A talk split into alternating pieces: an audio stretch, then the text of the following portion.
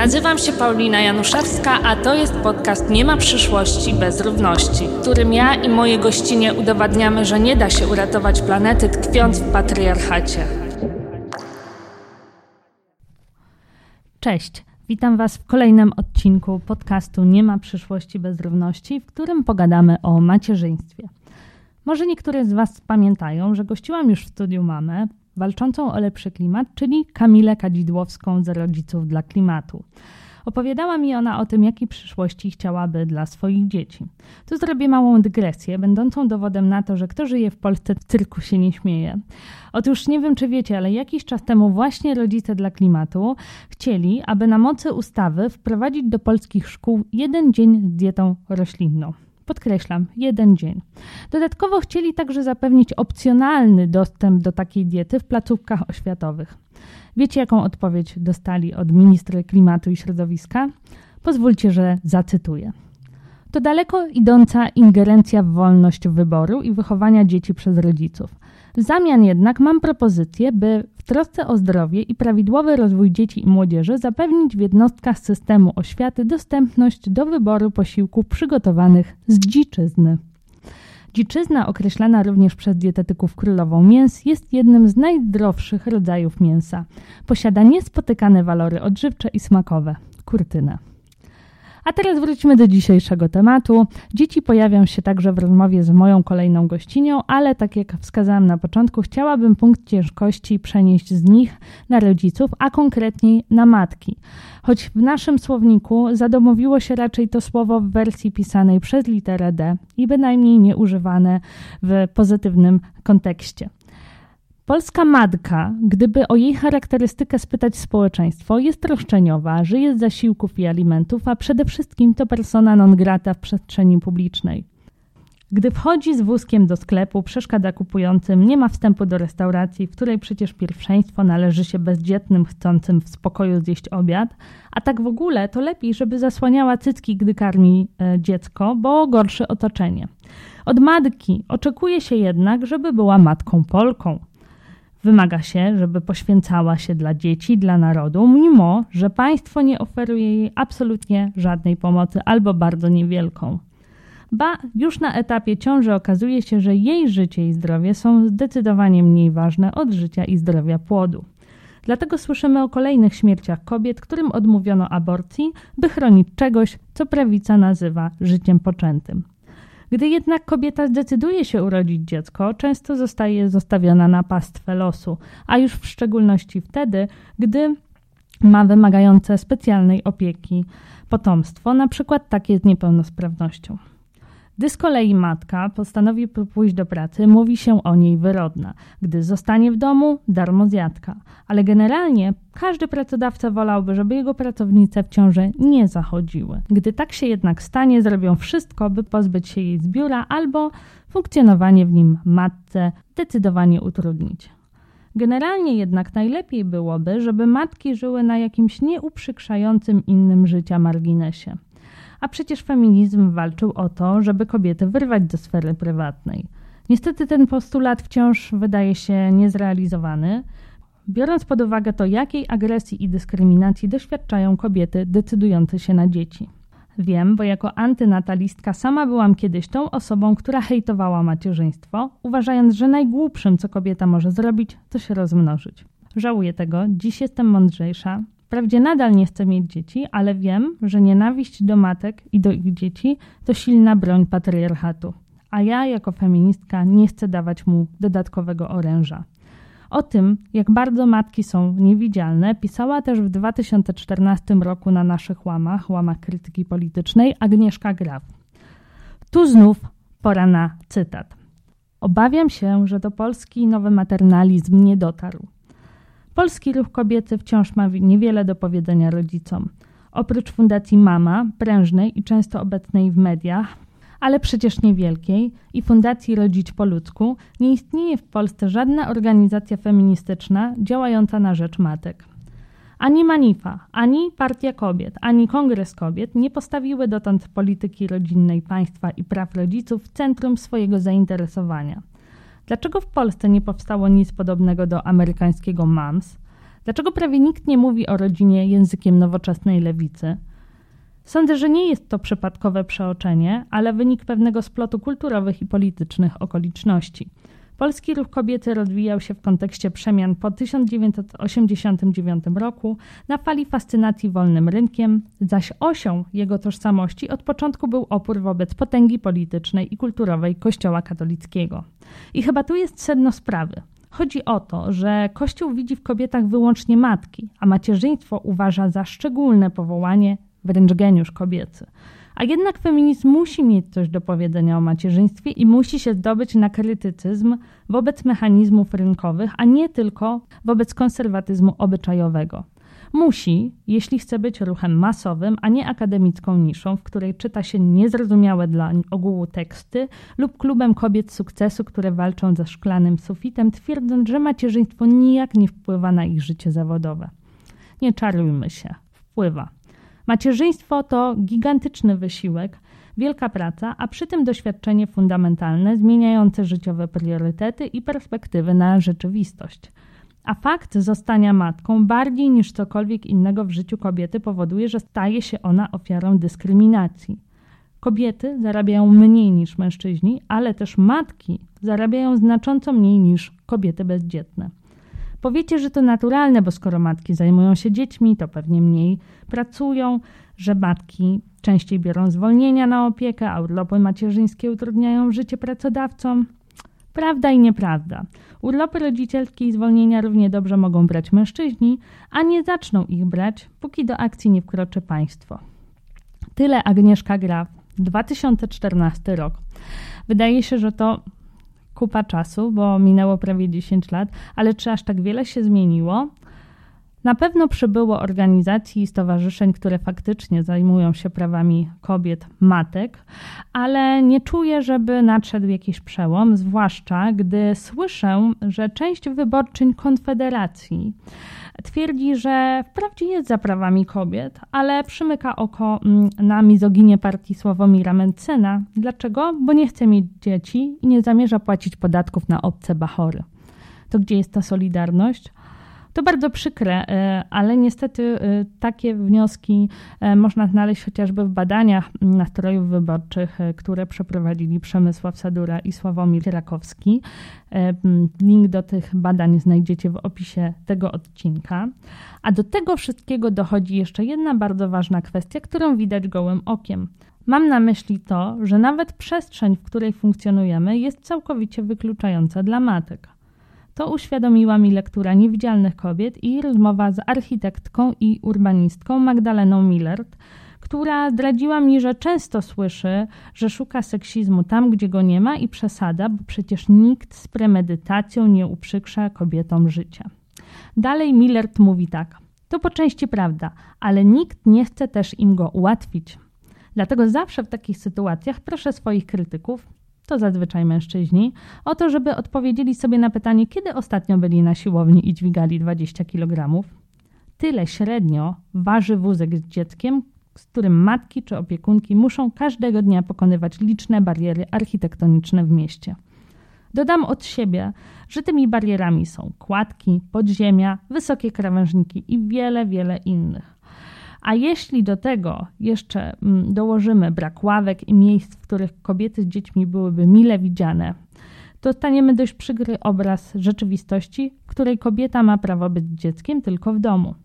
W planowaniu miast, ale i wszelkich polityk, tak centralnych, jak i samorządowych, rodziców, a zwłaszcza matki, o zdanie niespecjalnie się pyta. Na szczęście powstała Fundacja Rodzic w Mieście, która próbuje to zmienić. Jak? O tym porozmawiam z jej prezeską Agnieszką Krzyżak-Piturą, która jest dziś ze mną w studiu. Dzień dobry. Dzień dobry. Cieszę się, że przyjęłaś zaproszenie do dzisiejszego odcinka.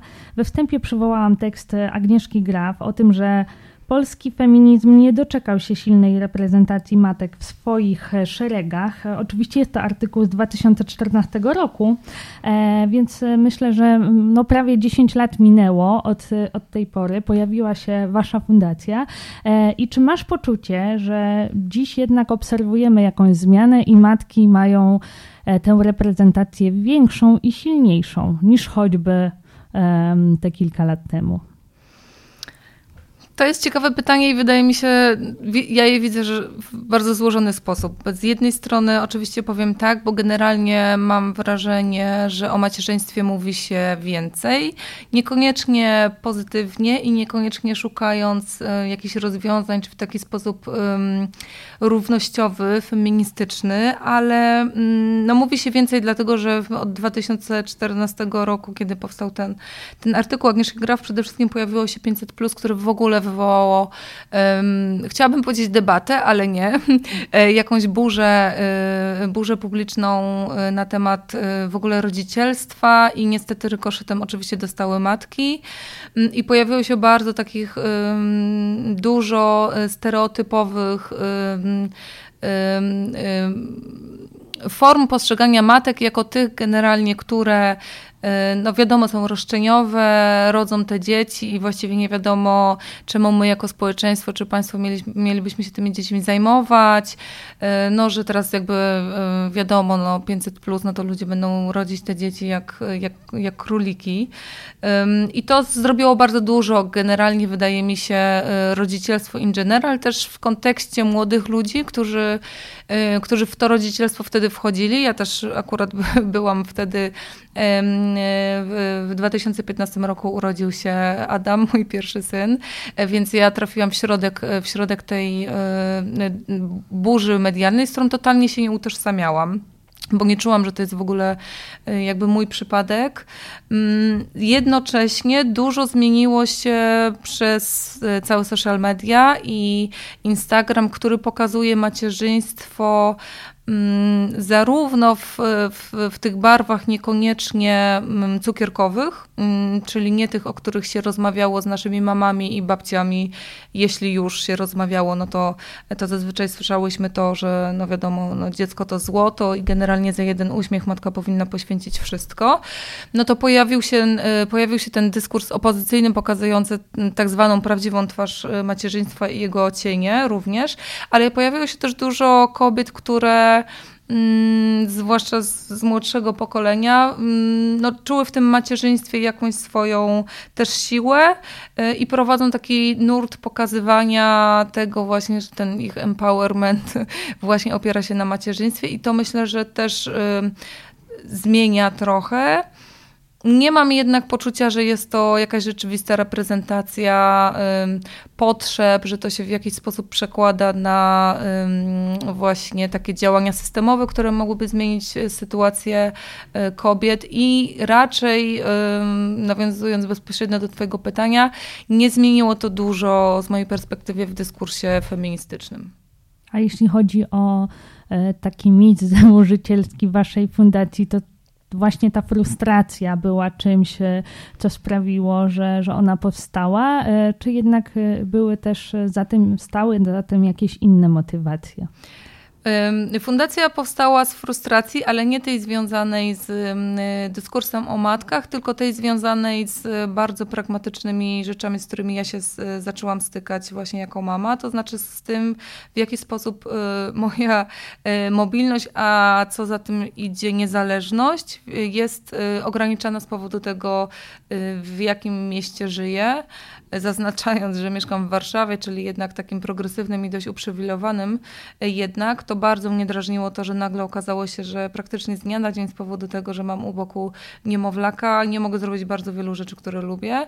I to była moja duża niezgoda na to y, i to jest mit założycielski fundacji. Kwestia pracy, łączenia pracy przyszła później, no wraz jakby z doświadczeniami i też jak fundacja powstała, no to oczywiście też jakby mm, zaczęłyśmy systemowo podchodzić do naszych działań, naszych celów i wtedy pojawiła się praca, pojawiła się też kultura, czyli, e, czyli też w jakiś sposób to, że instytucje kultury, z których e, część rodziców lubi korzystać jako po prostu sposób spędzania czasu, no jest zamknięta tylko dlatego właśnie, że, e, że rodzic chce z dzieckiem korzystać. Teraz mówimy o tym też w szerszym kontekście, czyli o dostępie kultury dla dzieci. Mm, ale no jakby y, mit założycielski to jest przede wszystkim kwestia miasta i infrastruktury. Czyli na początek bariery architektoniczne e, dały o sobie znać. Co to było? Tak, y, bariery architektoniczne, mm, przede wszystkim wtedy przejścia podziemne. To jeszcze był czas, kiedy, e, kiedy nie było przejść naziemnych na, na tych dwóch głównych rondach e, w Warszawie. Ja mieszka, mieszkałam całkiem niedaleko. Komunikacja miejska, którą też się na co dzień poruszałam, która była niedostosowana. No i lokale usługowe, a tu nawet nie, nie, nie tyle infrastruktura, co postrzeganie rodziców rodzica jako tego, który no, z dzieckiem nie ma prawa tam wejść. Jak już wejdzie, no to wszyscy y, wstrzymują oddech i zastanawiają się, jaka masakra się wydarzy za chwilę i, y, i patrzą na ciebie nieprzychylnie. Mhm. A jeśli chodzi właśnie o te instytucje kultury, ja tu e, dodam taki cytat e, tekstu, który napisałaś i który opublikowała innymi krytyka polityczna z okazji Dnia Dziecka, e, bardzo poruszający i też trochę wytykający nam to, jak, jak traktujemy dzieci.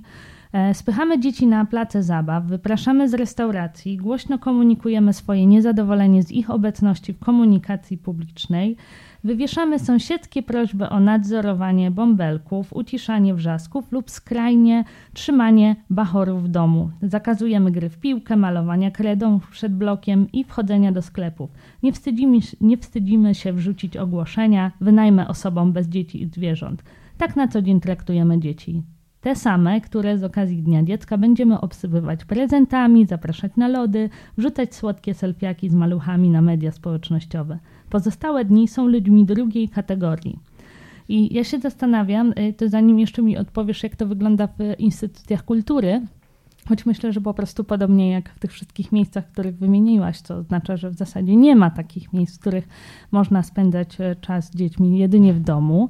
Chociaż to też bywa e, dyskusyjne, jeśli, biorąc, e, jeśli weźmiemy pod uwagę wrzaski, ale czy to też nie wynika z faktu, że jednak kobiety są tą główną grupą, którą chce się spychać w domach, a że dzieci zazwyczaj jakby opieka nad dziećmi przypada w udziale kobietom, no to też są traktowane jako e, obywatele drugiej kategorii.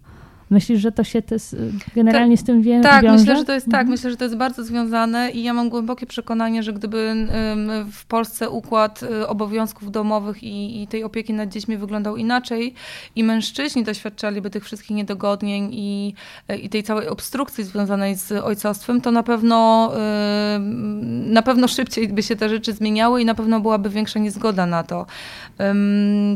No to jakby to doskonale, jakby to jest ten sam dyskurs, który prowadzimy przy kwestii aborcji i dostępu do antykoncepcji, tak? Że jeżeli to jest doświadczenie, które y, próbujemy gdzieś zamknąć y, jako doświadczenie kobiet, E, no to jakby dokładając jakby w ogóle sytuację kobiet w Polsce, to, że patriarchat nam płynie we krwi jeszcze długo będzie płynął i sam fakt, że po prostu no, mężczyźni będąc gdzie indziej i mając inne doświadczenia, no jakby po prostu tu nie widzą, tak? Do tego to, że kobiety są zajęte dziećmi, opieką nad dziećmi powoduje, że one zwyczajnie nie mają czasu, więc, więc jakby mm, to też jest taki nasz cel, to znaczy my w Fundacji Rodzin Myśli chcemy reprezentować rodziców właśnie w debacie publicznej i w, i w różnych działaniach rzeczniczych, dlatego że mamy pełną świadomość tego, że rodzice po prostu są, są tą grupą, która nawet jakby chciała i nawet jakby ma świadomość tego, że jest im źle i chcieliby żyć inaczej, to po prostu zwyczajnie nie, sta, nie starcza już czasu na to, żeby dbać o swoje prawa, nawet w takich podstawowych obszarach, jak na przykład y, edukacja czy opieka nad dziećmi, a co dopiero, nie wiem, no, walka o y, lepszą infrastrukturę miejską. Jakie działania podejmujecie, zaczynając właśnie od kwestii y, obecności w instytucjach kultury? Hmm, powiedziałabym, że nasze działania dzielą się na takie um, dwa obszary. Pierwszy, bardzo duży, to są tak zwane działania rzecznicze, to znaczy współpracujemy z bardzo wieloma decydentami, właśnie od takich y, jak instytucje kultury, y, przez pracodawców, administrację samorządową, y, administrację rządową, no próbując wprowadzać zmiany, jeśli jest taka okazja, prawne, które mogą jakoś wpływać na sytuację rodziców. Ostatnie dwa lata na przykład to była nasza bardzo intensywna walka o to, żeby dyrektywa unijna, która miała wprowadzić inny podział urlopów rodzicielskich, co bezpośrednio bezpośrednio wpłynęło, mogłoby wpłynąć na to właśnie, że ojcowie więcej zostawaliby z dziećmi w domu, żeby te zmiany no, rzeczywiście realnie tą sytuację zmieniły i to były naprawdę intensywne dwa, dwa lata pracy, no, które w sumie się nie zakończyły sukcesem, bo wprowadzone przez Prawo i Sprawiedliwość przepisy generalnie realnie nie zmieniają niczego. Jeżeli zmienią, to dotyczą tak, jeżeli mogą coś zmienić, to w bardzo wąskiej grupie, czyli nie jest to zmiana systemowa, na których nam zależy.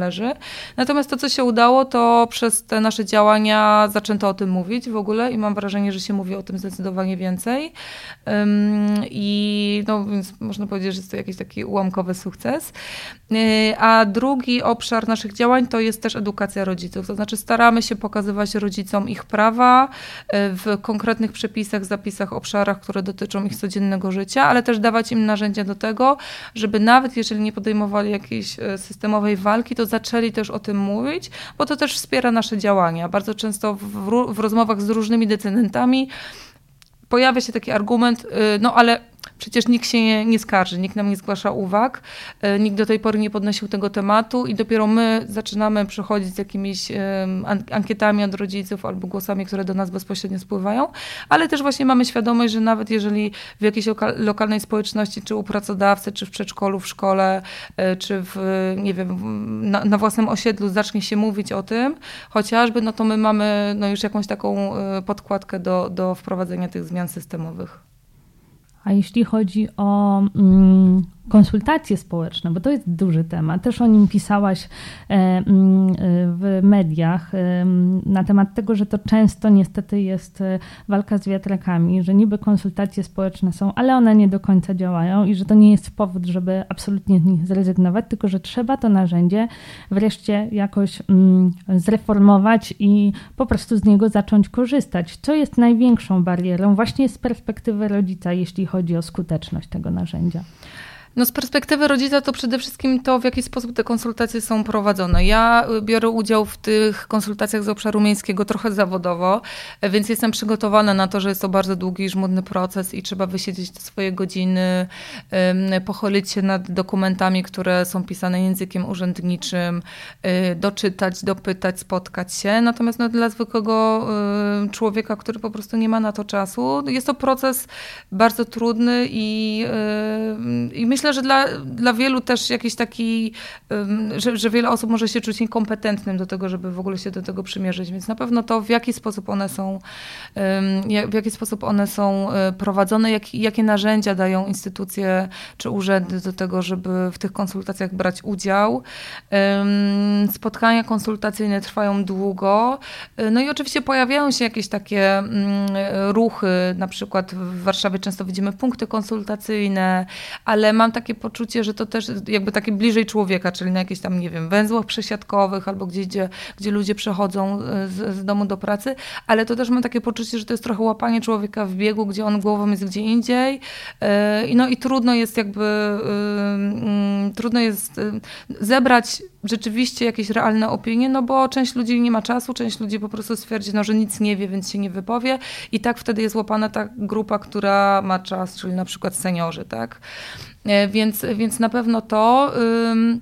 No i też to, że one nie są po prostu reprezentatywne, tak? Że nie ma jakiegoś takiego sposobu do tego, żeby docierać do wszystkich grup, które mogłyby być zainteresowane, albo też z góry e, zlecający konsultacje stwierdza sam, który on uważa, że, że, że, że to są te grupy, tak? Wykluczając jednocześnie inne, chociaż może sobie praktycznie też nie zdawać sprawy z tego, że e, no, na przykład, nie wiem, no, plac teatralny dotyczy też dzieci, a niekoniecznie tylko osób, które z tego teatru korzystają, albo turystów. Mm, no więc jakby to jest, to jest z mojej perspektywy ja jestem mocno przekonana do tego, że trzeba prowadzić dialog i rozmawiać z ludźmi, tylko trzeba mieć otwartość na to, żeby rzeczywiście zebrać, y, zebrać te opinie. Y, no i żeby nie mieć też, żeby nie traktować konsultacji społecznych też jako taki, y, taki argument, że właśnie ludzie się opowiedzieli za czymś albo przeciwko. Ja uważam, że, że to jest tak, że my wybieramy władzę na podstawie jakiejś misji czy programu, który, który one nam, te władze, kandydaci nam przedstawiają wystawiają, a to, co później dane osoby czy dane urzędy powinny konsultować, to bardziej właśnie drogi dojścia do tego miejsca, albo właśnie e, szukać sposobu na dowiedzenie się, jak różnym ludziom może to utrudnić albo ułatwić życie, ten proces, który chcemy zrobić, a nie sam fakt, czy robić, e, czy nie robić. A, a też się tak zdarza, że czasem włodarze mówią, no ale w konsultacjach społecznych wyszło, że, że ludzie tego nie chcą i co z tego, że jest to w pięciu strategiach rozwoju miasta na przykład. Czy tak też było ze strefą czystego transportu? Bo wiem, że jako Fundacja Rodzic w Mieście chcecie objąć nią e, dużą połać e, miejską e, i tutaj nie doszło do, do jakiegoś porozumienia w tej kwestii. Jak to wyglądało? Dlaczego to jest też ważne dla Was jako rodziców? No i, i jak te konsultacje wyglądały w tym przypadku? E, bo tam też się pojawił chyba ten argument, że nie wszyscy chcą e, e, objęcia tą strefą, czy, czy tutaj też były jakieś takie argumenty i na czym ostatecznie stanęło? No ze strefą jeszcze się okaże, bo teraz mhm. Warszawa jest po konsultacjach, zaprezentowano raport z tych konsultacji, to znaczy właśnie ile osób wzięło udział, jak one były prowadzone. No i teraz Warszawa myśli, co z tym zrobić. Mm, I to jest z mojej perspektywy bardzo ciekawy proces, bo on jest, mam wrażenie, jednak trochę przełomowy. To znaczy. ja mam przynajmniej takie odczucie po, po, po tych miesiącach pracy nad tym, że miasto chce wprowadzić strefę. Z jakiego powodu to już po prostu możemy tam zostawić, czy to właśnie y, wiedzą, że Unia da na to pieniądze, albo jak nie wprowadzam, to nie da, czy jest to rzeczywiście troska o zdrowie obywateli. No, niemniej chcą wprowadzić tą strefę. Y, pytanie, jak duża ona będzie i jakie będą wyjątki y, od wjazdu do tej strefy. Więc z tej perspektywy, moim zdaniem, to jest, to, to jest dobrze skonstruowany proces. To znaczy, miasto mówi, co chce zrobić i rozmawia o punktach dojścia. My apelowaliśmy, znaczy to jest też o tyle ciekawe, że konsultacje strefy czystego transportu w Warszawie odbyły się zaraz po tym, jak e, były konsultacje strefy Tempo 30, które zakończyły się totalnym fiaskiem. To znaczy ten proces był totalnie źle przeprowadzony i nawet była taka mała awantura na Radzie e, Miasta, kiedy, kiedy e, radni zwołali sesję nadzwyczajną, żeby właśnie o procesie konsultacji porozmawiać i w momencie, kiedy doszło do do zabierania głosu przez zebranych mieszkańców y, y, sesja została zamknięta e, przez jej przewodniczącego. Mm, I później ten proces został, że tak powiem, uwalony, to znaczy Zostało zebranych bardzo dużo uwag. Wiem też, że organizacje pozarządowe dawały dużo bardzo szczegółowych uwag, to znaczy na przykład, które ulice powinny być objęte i dlaczego. No i teraz wiemy, że to po prostu leży w szufladzie i nie wiadomo, co się z tym wydarzy. I chwilę potem właśnie zaczę, zaczęto konsultować strefę czystego transportu i widać, że ten proces był już prowadzony inaczej, więc widać jakiś progres i mam też takie poczucie, że też jest to mm, efekt jakiejś naszej pracy i naszych nacisków, że, że my zostaliśmy oczywiście składaliśmy mm, swoje uwagi normalnym trybem, ale zostaliśmy też zaproszeni na, na spotkanie przez miasto właśnie jako przedstawiciele rodziców. I co z tego wyjdzie? No, ja mam takie poczucie, że, że, że nasze postulaty nie do końca zostaną wysłuchane. Mm, y, mam takie poczucie, że politycznie to jest mm, bardzo trudne zagranie ze względu na to, że Warszawa, mimo że jest to działanie samorządowe, jednak gdzieś tam jest podciągana do tej polityki krajowej i myślę, że prezydent się nie odważy, tak jak prezydent Krakowa, wprowadzić strefy na całe miasto. Natomiast mam takie poczucie, że tutaj też trochę przy strefie jest mm, trochę pomylenie pojęć, to znaczy no, strefa czystego transportu jest takim narzędziem, które ma ograniczyć zanieczyszczenie z transportu samochodowego tam, gdzie ono jest duże, czyli w miastach, e, więc ograniczenie tego do jakiegoś, do jakiegoś e, ograniczonego obszaru czy, czy, czy, czy kilku dzielnic, no jakby mija się z celem, to znaczy to wtedy powoduje, że mamy mieszkańców, którzy mając większe budżety, lepiej zarabiając albo mając mieszkania w spadku, mieszkają gdzieś bliżej centrum i właśnie oddychają czystym powietrzem, i tych, którzy z y, mniejszymi budżetami mieszkają na y, y, dzielnicach jakichś tam obrzeżnych, chociaż nawet nie bardzo, i, no i jakby tam po prostu wdychają spaliny. Oczywistym jest, no, że Warszawa jest tak specyficznym miastem, że mm, osiedla mieszkaniowe też te dedykowane trochę rodzinom, no, nie, są, nie są budowane w centrum. Aczkolwiek my też my podawaliśmy przykład Wilanowa, miasteczka Wilanów, który jest ewenementem, jeśli chodzi o przyrost naturalny w skali kraju, chyba na trzecim miejscu teraz. No i w tej pierwotnej wersji miasta Wilan, miasteczko Wilanów nie jest objęte strefą, co też jakby z naszej perspektywy y, no, mija, się, y, mija się z celem tej strefy. To znaczy nadal dzieci, czyli te osoby, które są najbardziej narażone na y, negatywne efekty wdychania spalin, no po prostu będą je wdychać, no bo strefą będą objęte, będzie objęte centrum, czyli no jakby te prestiżowe, prestiżowe miejsce w Warszawie.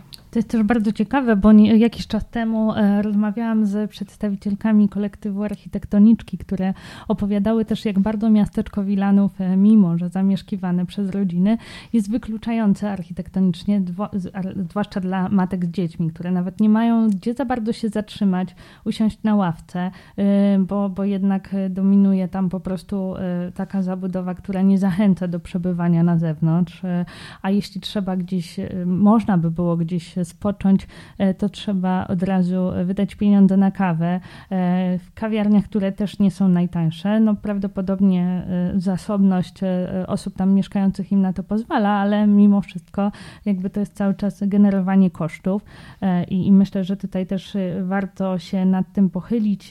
Zresztą ten wywiad ukazał się na łamach krytyki politycznej, też opis do niego, link do niego znajdziecie w opisie podcastu.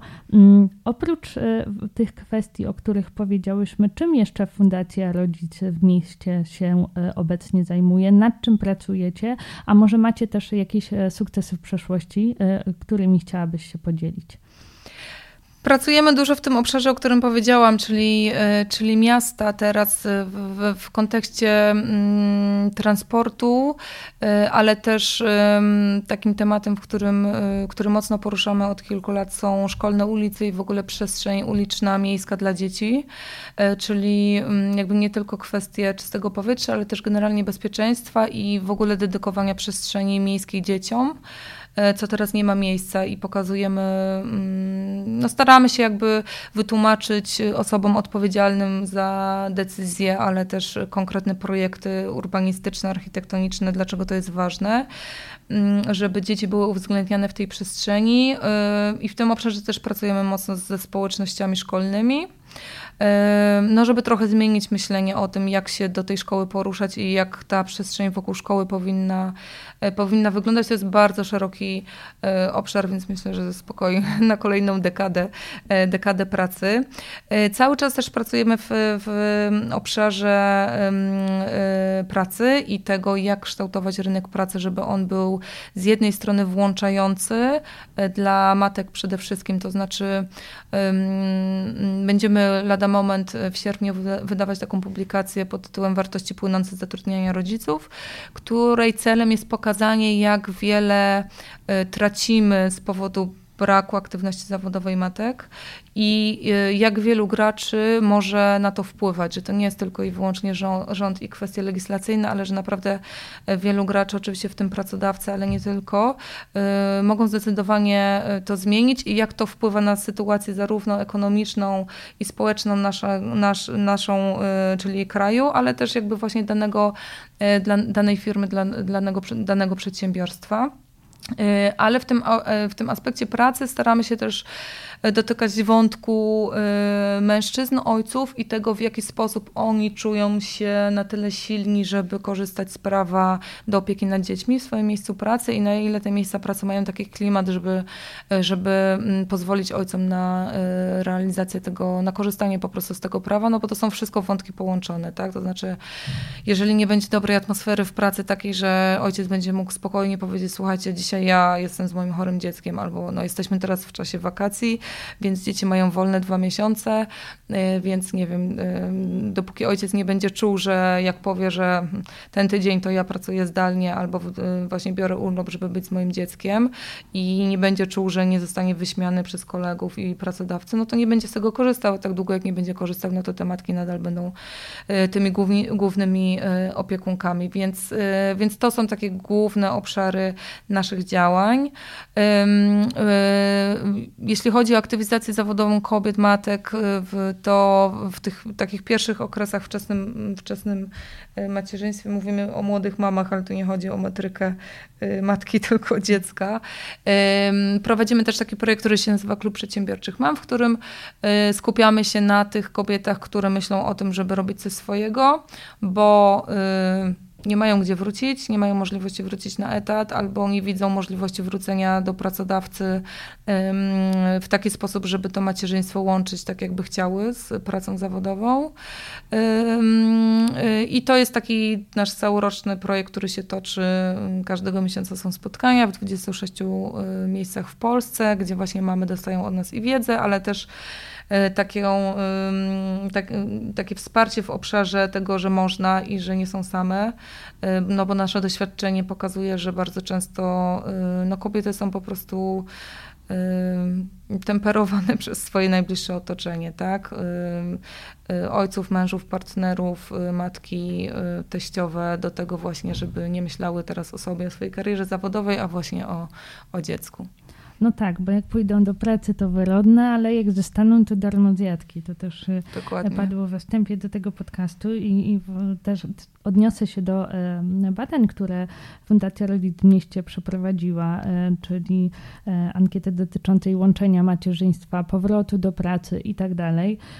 I rozmawiałam na ten temat z Karoliną Bury, która opowiedziała mi, że z tej ankiety wynikają co najmniej dwie smutne rzeczy. To znaczy pierwsza taka, że matki są karane za macierzyństwo, a druga, że mimo tego, że na, wiedzą na czym polega dyskryminacja, E, to same jej u siebie nie potrafią zdiagnozować, e, myśląc być może, że, że przesadzają, e, że jednak ich to nie dotyczy do końca, że musiałyby naprawdę spotkać się z bardzo drastycznymi działaniami, żeby uznać, że również są krzywdzone, dyskryminowane.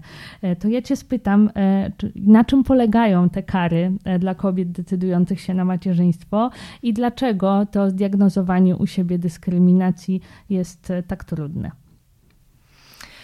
Zacznę od odpowiedzi na to drugie pytanie. No myślę, że to jest trudne, dlatego że jednak nikt nie chce, nikt z nas nie chce widzieć w sobie ofiary i to jest um, moment taki, kiedy sobie zdajemy sprawę z tego, że jesteśmy dyskryminowane i to z powodu takiej rzeczy, po pierwsze, na którą nie mamy wpływu, ale też z powodu y, macierzyństwa, czyli tak naprawdę wartości dodanej, jaką my, jaką stworzyliśmy. No, jakby za naszą mocą na świecie pojawił się kolejny, kolejny człowiek i, y, i y, no jakby dbamy, dbamy o to dziecko i teraz nagle się okazuje, no, że ono jest przyczyną tego, że my jesteśmy dyskryminowane. Myślę, że to jest po prostu trudne, że to jest trudny proces i i, trochę nie bardzo wiadomo, co z tym można zrobić, jak się już to sobie uświadomi.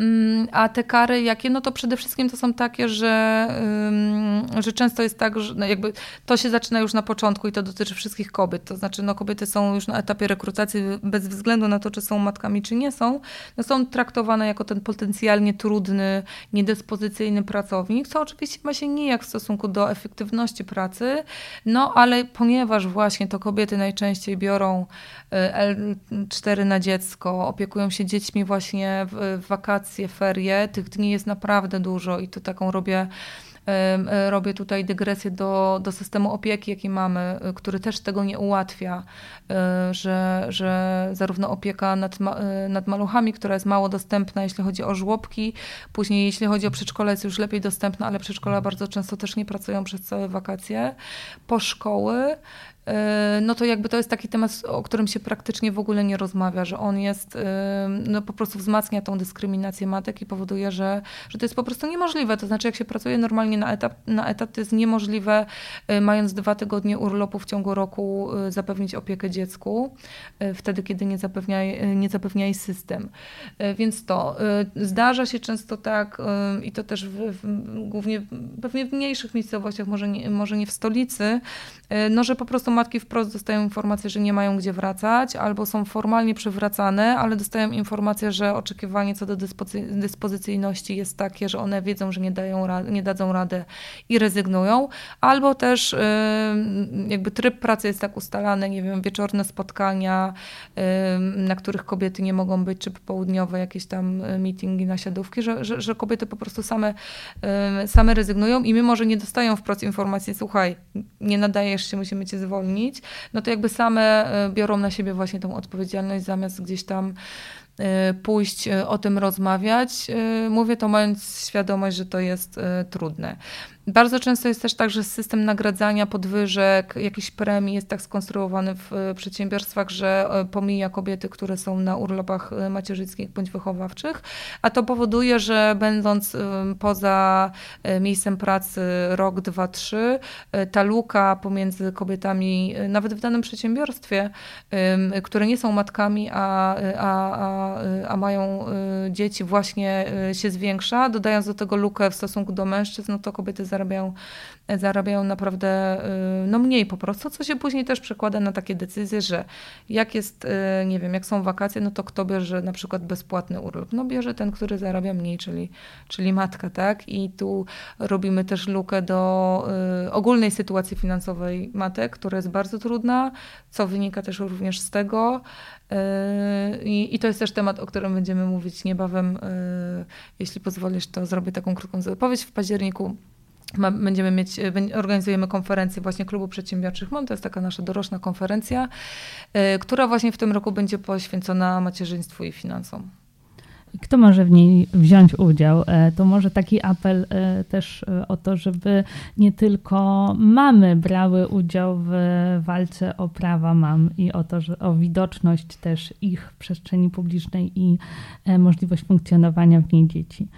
Tak, potrzebujemy bardzo mężczyzn, feministów do tego, żeby, żeby ta realna zmiana się rzeczywiście e, wydarzyła. E, nasza konferencja będzie bezpłatna i otwarta dla wszystkich. Oczywiście ona jest szczególnie z myślą o mamach e, konstruowana. Na nią można też przyjść z dzieckiem, więc to jest też ważne dla, dla tych mam, które no nie mają takiej opieki, żeby, żeby zostawić dziecko, czy jakby dziecko jeszcze nie jest w placówce, można przyjść, można przyjść z nim. Dzieci są mile widziane w każdym wieku, no ale oczywiście zapraszamy też e, ojców. E, będziemy też zapraszać dziennikarzy i ważnych w tym temacie decydentów, także mam nadzieję, że uda nam się merytorycznie porozmawiać e, o tym właśnie, jak macierzyństwo potrafi wpływać na sytuację finansową kobiet i dlaczego, mm, dlaczego źle i co możemy zrobić, bo jest to jednak w naszym mm, interesie społecznym, żeby, żeby matki też miały zagwarantowaną jakąś stabilność finansową, przyszłość finansową no bo później one również e, no, są na przykład emerytkami. No właśnie, jakie koszty społeczne też ponosimy e, przez to, że nie dbamy wystarczająco o sytuację e, matek i ojców również. Wiem, że wychodzi publikacja, o której wspomniałaś, ale gdybyś mogła podać kilka takich przykładów, na które warto zwrócić uwagę i które wydaje mi się, że są dość nieuświadomione, a nie są uświadomione patrząc też niestety na mm, wyniki sondaży wyborczych, w których rzeczywiście padają takie deklaracje, na przykład ze strony kobiet, które mówią, że jestem za prawami kobiet i tak dalej, ale zagłosuję na przykład na Konfederację, bo nie chcę płacić podatków na obce dzieci i nie chcę mieć dzieci. Co jest, e, wydaje mi się, bardzo takim, no pewnie też efektem tej myśli neoliberalnej, w której po prostu każdy jest kowalem własnego losu i nie ma tych połączeń kolektywnych. Myślę, że tutaj mogłybyśmy na ten temat długo rozmawiać. E, no ale właśnie, e, dlaczego warto sobie uświadomić, że potrzebujemy tego wsparcia i że e, ono również daje nam jakieś korzyści wszystkim, całemu społeczeństwu. Tak, kończąc ten wątek finansowy, to chciałabym powiedzieć o takim mm, aspekcie jeszcze mm, związanym z tym, że sytuacja kobiet, matek finansowa diametralnie się zmienia w momencie rozpadu związku, o czym też mało mówimy. I to też wpływa nie tylko na kobiety, ale też na dzieci. To znaczy, mm, patrząc na zatrważające polskie statystyki, że 92% mężczyzn, którzy mają zasądzone alimenty, ich nie płaci, no to mówimy nie tylko o kobietach, ale mówimy naprawdę o setkach e, tysięcy obywateli, dzieci, które po prostu zwyczajnie no, mają gorsze życie z tego powodu, no bo wiadomo, że, e, że, pieniądze, że, że, że brak finansów to jest, no, to jest ogromna trudność, która też jakby powoduje, że te matki szukają kolejnych prac i tak dalej, i tak dalej, więc też jakby nie są w stanie pełnić tych obowiązków tak, jakby chciały i to naprawdę prowadzi do, do, do e, bardzo e, wielu trudności. Ale też myślę, że powinniśmy o tym myśleć i rozmawiać też w takim kontekście, że jasno widać już w różnych badaniach demograficznych i pokazał to też ostatni spis powszechny, że w momencie, w którym kobiety zaczęły mieć odwagę do tego, żeby podejmować decyzję o tym, że nie chcą mieć dzieci, świadomą decyzję, no to diametralnie liczba urodzeń nam spada. I dopóki my nie zaczniemy y, dbać o to, żeby te kobiety, które się decydują na dzieci, miały tak łatwe życie i tak dobre życie, że jak ktoś się zastanawia, to nie będzie myślał, no dobra, to jeszcze może poczekam, no bo ta praca, albo właśnie nie mam tego mieszkania, albo jeszcze nie wiadomo tutaj co, y, tylko jeżeli myśli, będzie chciał, no to będą o tym tą, na tą decyzję o jednak na tą decyzję o zdecydowaniu się na dziecko będą wpływały osobiste przesłanki, nie wiem, partner, y, moment, nie wiem, chęć, a nie ekonomiczno-społeczne. W sensie, więc wydaje mi się, że to jest naprawdę y, duża i gruba debata y, przed nami społeczna, bo tu nie wystarczą ani same transfery finansowe, nie wystarczą też same żłobki. To jest naprawdę potrzebne takie porozumienie społeczne, że y, po prostu nie powinniśmy iść w stronę zmuszania do rodzenia wszystkich i y, tylko po prostu y, dawania takiej jakości życia tym, którzy chcą, żeby, żeby oni chcieli, żeby chcieli mieć te dzieci, żeby chcieli mieć kolejne dzieci, bo to też jest tak, że zazwyczaj, że jak ktoś ma jedno dziecko, to myśli o tym, żeby mieć kolejne, a jeżeli się nie decyduje, to najczęściej na to wpływają właśnie kwestie finansowe albo sytuacja na rynku pracy, czy sytuacja mieszkaniowa teraz w ostatnich latach też mocno na to wpływa. Ale jeszcze odpowiadając na pytanie, co tracimy, warto też wziąć pod uwagę to, że kobiety pracują w zawodach, których bardzo potrzebujemy, czyli tych opiekuńczo-naukowych, na przykład tam przede wszystkim pracują kobiety, więc to, że y, nie mamy, że ponad 50% kobiet w Polsce, w, y, dzieci do lat 3 nie pracuje, y, no to weźmy pod uwagę, że to też są, też są pielęgniarki, to są też lekarki, to są nauczycielki, to są osoby z usług, nie wiem, kosmetyczki, fryzjerki, panie ze sklepów, tak? Więc to są te wszystkie zawody, od których jesteśmy bardzo zależni. Trochę zaczęliśmy o tym rozmawiać przy okazji pandemii, ale później chyba zapomnieliśmy o tym, że ona się wydarzyła. Y, ale to też jest na pewno y, duży problem społeczny, za którego rozwiązanie powinniśmy się wziąć natychmiast, jeśli już nie jest za późno. Wierzę, że nie jest za późno, ale, ale na pewno nie mamy czasu, żeby jeszcze się przyglądać, w którym kierunku to pójdzie.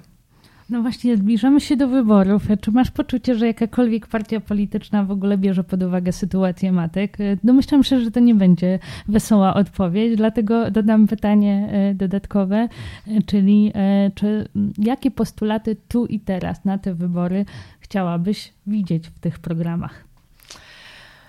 E, to jest tak, wiesz co, my rozmawiamy z różnymi partiami, yy, które yy, zawsze też wszystkie nasze publikacje merytoryczne wysyłamy, bo mam taką świadomość, że y, one gdzieś tam się pojawiają i są partie, które bardziej otwarcie z nami współpracują, gdzieś nas zapraszają, y, takie, które mniej, ale no ja słyszę, e, nieskromnie mówiąc, e, w wypowiedziach nawet Donalda Tuska pewne nasze sformułowania, e, co uznaję za jakiś sukces, bo ta świadomość się przebija, nawet jeżeli nie w, w jakichś rozwiązaniach, które my sugerujemy, to to jednak gdzieś to tam się, tam się pojawia.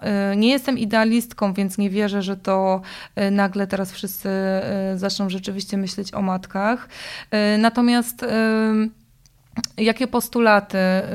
Mamy jakieś takie swoje związki, znaczy z jednej strony tak, mam poczucie, że bardzo dużo się, dużą szansę, dużą szansę straciliśmy właśnie przy dyrektywie Work-Life Balance, no ale oczywiście to nie jest y, szansa stracona, w sensie można zmienić kodeks pracy, prawo pracy, aczkolwiek pewnie to jest mało realne do, y, do zrobienia przy E, przy, e, e, nie wiem, pewnie też w najbliższej kadencji, kadencji czy, czy, jakoś najprościej. To, o czym my mówimy głośno przy wyborach parlamentarnych, to jest właśnie kwestia opieki nad dziećmi, chociaż tak naprawdę opiekę realizują samorządy, natomiast rząd ma pewne instrumenty, chociażby to, w jaki sposób program Maluch Plus jest, z jakich on się pakietów składa, to znaczy do kogo jest, do jakich ośrodków jest kierowana, kierowana pomoc. Dużym obszarem są kwestie mieszkaniowe, natomiast jakby tutaj żadna z partii głównych przynajmniej